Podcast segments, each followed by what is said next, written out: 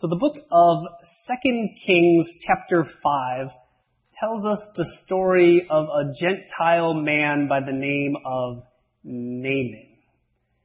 Uh, Naaman lived in the country of Aram, which was located to the northeast of Israel. Uh, and Naaman also happened to be the commander of Aram's army. And under his leadership, this army had won battle after battle after battle against Israel. Also, it happened that Naaman was afflicted with leprosy. Well, one day when Aram's men were out conducting a, a raid in Israelite territory, uh, they took captive a young Israelite woman uh, and they brought her back to Aram, where she eventually became the servant to Naaman's wife. And captive though she was, that she was treated well and she had a compassionate heart. Uh, so when she heard that Naaman was afflicted with leprosy, she actually suggested that he should go seek out a prophet in Israel who she said could cure him easily. So, uh, upon hearing that, Naaman went to his own king, the king of Aram, to seek permission to go to Israel and find this prophet uh, and receive a healing. The king wrote a letter, the king of Aram wrote a letter to the king of Israel, asking that he grant safe passage to Naaman. Uh, and he also sent Naaman off with, with, a lot of silver and gold and fine clothing to give to this prophet uh, as a, a, gift of thanksgiving uh, for his eventual healing. After a somewhat uneventful journey, Naaman entered, uh, ended up at the door of the prophet Elisha. And he walks uh, up to Elisha's door and he knocks. Uh, but Elisha himself did not come down to the door. He actually sent one of his messengers down, uh, down to Naaman. Uh, and this messenger told Naaman that all he had to do was go to the Jordan River and dunk himself in seven times. And if you do that, this messenger said, then you'll be totally healed uh, of your leprosy. Now one might imagine that upon hearing this, Naaman would have been excited that all he, he had to do was, was dip himself in this river and he would get the healing uh, that he so desired, one might imagine. Uh, but if one imagined that, one would be wrong. Because the exact opposite thing happened. And Naaman was infuriated. He started yelling to his men. He said, you know, I was expecting this guy to come out of his house and, and call on the name of the Lord as God and wave his hands over me, and I thought there would be lightning and thunder and somewhat of a show. And then after doing that, then my leprosy would be healed. But he just wants me to go just dip in this river over here. And by the way, aren't the rivers in Aram far cleaner and more beautiful and purer than the dirty Jordan River? Couldn't I have just washed myself in them rather than making this long journey over here? And with that, Naaman turned around and he, he stormed off and headed back to Aram. Uh, but his men followed behind and eventually they caught up to him and they tried to speak some reason to him. Uh, and they said, Naaman, my father, if this prophet told you some great thing, some complex thing to do, wouldn't you have done that? So how much more should you do this simple thing that he is telling you to do? To his credit, Naaman saw the truth of their words and he simmered himself down a little bit, uh, and he did just as the prophet had instructed. He went to the Jordan River, he dunked himself in seven times, uh, and just like that, he was healed. The scripture says that, that his skin became like that of a young Naaman-ism, a word coined from this Old Testament story, is the human tendency to value things that are complex over things that are simple. Not because the complex thing is better, uh, but just simply because it is complex. Modern day psychologists call this complexity bias, but but it is a real, honest to God thing. Uh, I think the most famous example, and some of you have probably heard this, uh, but I think it, it, was the Colgate toothpaste company. Uh, they ran into this problem where, where they were shipping a lot of empty boxes to their customers, uh, so much so that they were they were losing business. So they called in all their, their best engineers, their brightest minds in the company, and eight million dollars later, they developed this highly sensitive scale that they put on their conveyor belt. And whenever an empty box passed over it, an alarm would sound and the assembly line or the, the conveyor belt would stop. Someone would go over, knock it off, and restart it. So about three months after they installed this little project, this scale, the CEO wanted to check in and see how things were doing. So he was reading some reports, and he found that indeed they were getting no more complaints uh, that they were sending out empty boxes. But he also discovered that in the past two months, uh, the scale and the alarm had not sounded a single time. Uh, so he showed up to, to, the manufacturing plant to figure out what was going on for himself. Uh, and it turned out that one of the guys on the production line uh, got so tired of the buzzing and the constantly having to restart the assembly line uh, that he set a, a $20 fan right in front of the, the, the scale. Uh, and so it would knock all the empty boxes off before they even got there, and he would not, never have to stop and never have to listen to the buzzer. Naamanism, right? It's a tendency to value complex things over and above simple things, not because they are better, uh, but rather just because they are complex. And it needs to be said, it needs to be said that religious type people like us have always, always, always, always struggled with Naamanism. I mean, just think about it. The story about Naaman and Elisha, it, it took place back in 850 BC. And then some 900 years later, uh, the Pharisees of Jesus' day, they also struggled with Naamanism. Right? In an effort to get closer to God, they developed this, this complex system of rules and regulations that they just felt in following would get them closer to God. 613 rules in all. Uh, you don't get much more complex than that, right? And then 2,000 years later, the Christian church struggles mightily with Naamanism. Even this little church, we're far from being a cathedral, but, but there's a significant amount of complexity even in these four walls. We have a lot of physical stuff and we have a lot of stuff that we do, right? We have stained glass windows and pews and hymnals and, and candles and, and, and, pianos and organs and bulletins and connection cards and electric signage and, and this and that and the other. And then together the things that we do, we have fellowship hour, coffee hour after church, and we have ladies fellowship nights, and we have beer brewing and cooking for shelters. We just have all this complexity. And if we're being totally honest, even at this little church, there's probably some needless complexity going on.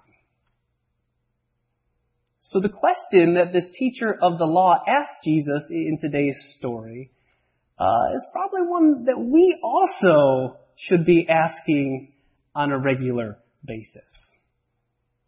This teacher of the law, a Pharisee, he approaches Jesus paraphrasing here, but he says, you know, all, all this all these complex rules and regulations I'm following, they're great. All this complexity, it makes me feel like I'm on the right track. Makes me feel like I'm doing the right thing. Makes me feel real religious like. Super spiritual. But, Jesus, at the end of the day, what is the point of it all? Out of all of this religious stuff I'm doing, what is the most important? And Jesus answers him uh, in what are very famous words. And this is the first time you've ever stepped foot in a church. You've probably heard these words because they're so famous. He says, Love the Lord your God with all your heart and all your soul and all your mind and all your strength, and love your neighbor as yourself. There is no commandment greater than these. Doesn't get much more simple than that. And not only is it simple, that's a nice little teaching, isn't it? Right? That feels good. Love your neighbor, love yourself, love God. But did you catch the, the, the very last sentence of this, this reading? And I will admit to you that in 35 years of Sunday school and church attendance and Bible study, I never noticed it before this week when I was getting ready for this Sunday. So here we are. We're 12 chapters into the, the Gospel of Mark. And this is the first entirely positive interaction that Jesus has had with a Pharisee. Right? Things are going swimmingly well for a change. This guy comes up to Jesus, uh, and he asks him an honest to God question. He's not trying to trick him. He's not trying to entrap him. Uh, he has heard Jesus debating in the temple, was impressed with his presence, uh, and just kind of wanted to get his insight into this particular topic. And what's more, the guy seems pretty happy with Jesus' answer. In fact, he repeats it back to Jesus verbatim. He says, well spoken, good teacher, well spoken. And, then Jesus, for, for his part, he's pretty pleased at, at the teachable spirit uh, of this particular Pharisee. He even compliments him. He says, surely you are not far from the kingdom of God. Everything's going really good in this interaction for once. And then seemingly out of nowhere, this last sentence drops. And it says, after that, after that, no one dared ask him, that is Jesus, no one dared ask Jesus any more questions. Now, I don't know about you, but when I find a podcast that I like, I want to listen to more episodes of that podcast. When I find more bands, when I find a band that I like rather, I want to listen to more songs by that same band. When I find a preacher that I like, I want to hear more sermons by that same preacher. I'm listening to a lot of Alistair Begg nowadays. He's an Irish preacher. He preaches in Ohio. Anyways. But the exact opposite thing is happening here. This guy receives Jesus' teaching. He seems to genuinely like it, genuinely appreciate it. Uh, but rather than wanting to hear more, him and his friends are now too afraid to ask Jesus anything else. So I think the question for us this morning is what is it uh, about this simple teaching uh, that, that scared the Pharisees? And the best that I can figure, for what it's worth, is that this guy heard Jesus' words love God, love neighbor, love self. When he first heard it, he was like, yeah, three things? I got this. All my life I've been following hundreds and hundreds and hundreds of complex rules and regulations, and now Jesus, you're telling me there's just three rules that I have to follow, three things I have to do? I got this. Ain't no thing. The Pharisee was thinking to himself. Uh, but then he walked away.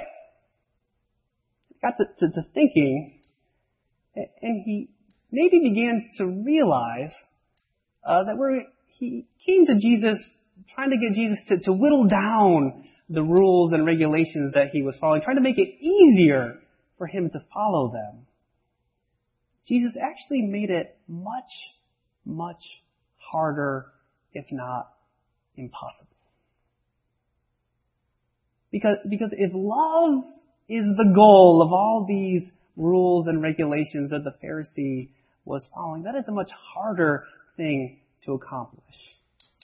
Because if love is the goal, right, it's not enough just to not commit adultery, but if love is the goal, you need to be an absolutely loving spouse. If love is the goal, good luck married folk with that, being an absolutely loving spouse. If love is the goal, right, it's not just enough to, to just not steal, but you need to be radically generous to those around you if love is the goal. If love is the goal, it's not enough just to not lie, uh, but you need to lead an open and self-revealing life if love is the goal. If love is the goal, then all of these rules and regulations that the Pharisee has been meticulously following for years and years and years, if love is the goal, they just became uh, an impossibly high standard to live by. And what I'm thinking is that the Pharisee and his friends, they realized that. And that realization was so terrible, so overwhelming, that they decided that it was best just not to ask Jesus any more questions, uh, for fear that he would make their lives even harder. But the good news for us this morning uh, the good news for us is that we differ from the Pharisees in one significant respect. And the thing is that, that Pharisees believed that it was their job to, to, to follow these rules as a way to get closer to God. Uh, but what the Christian church believes is that in Jesus, God comes closer to us. We don't have to do a thing. And what that means for us is what that means is that when our love comes up short, when our love fails, God's love fills in that gap. That gap of love between God, between neighbor, uh, even with ourselves. That gap of love, God fills it in. And while we'll never, ever be able to love God or self or neighbor perfectly, if we do our best to scrape away all the, the unnecessary complexity and clutter and religious stuff that distracts us. And we, we really, truly try and, and we prayerfully practice. We will be able to love better than we can right now. And friends, that love, that love is our point. That love is our purpose. Let nothing distract us from it. Amen.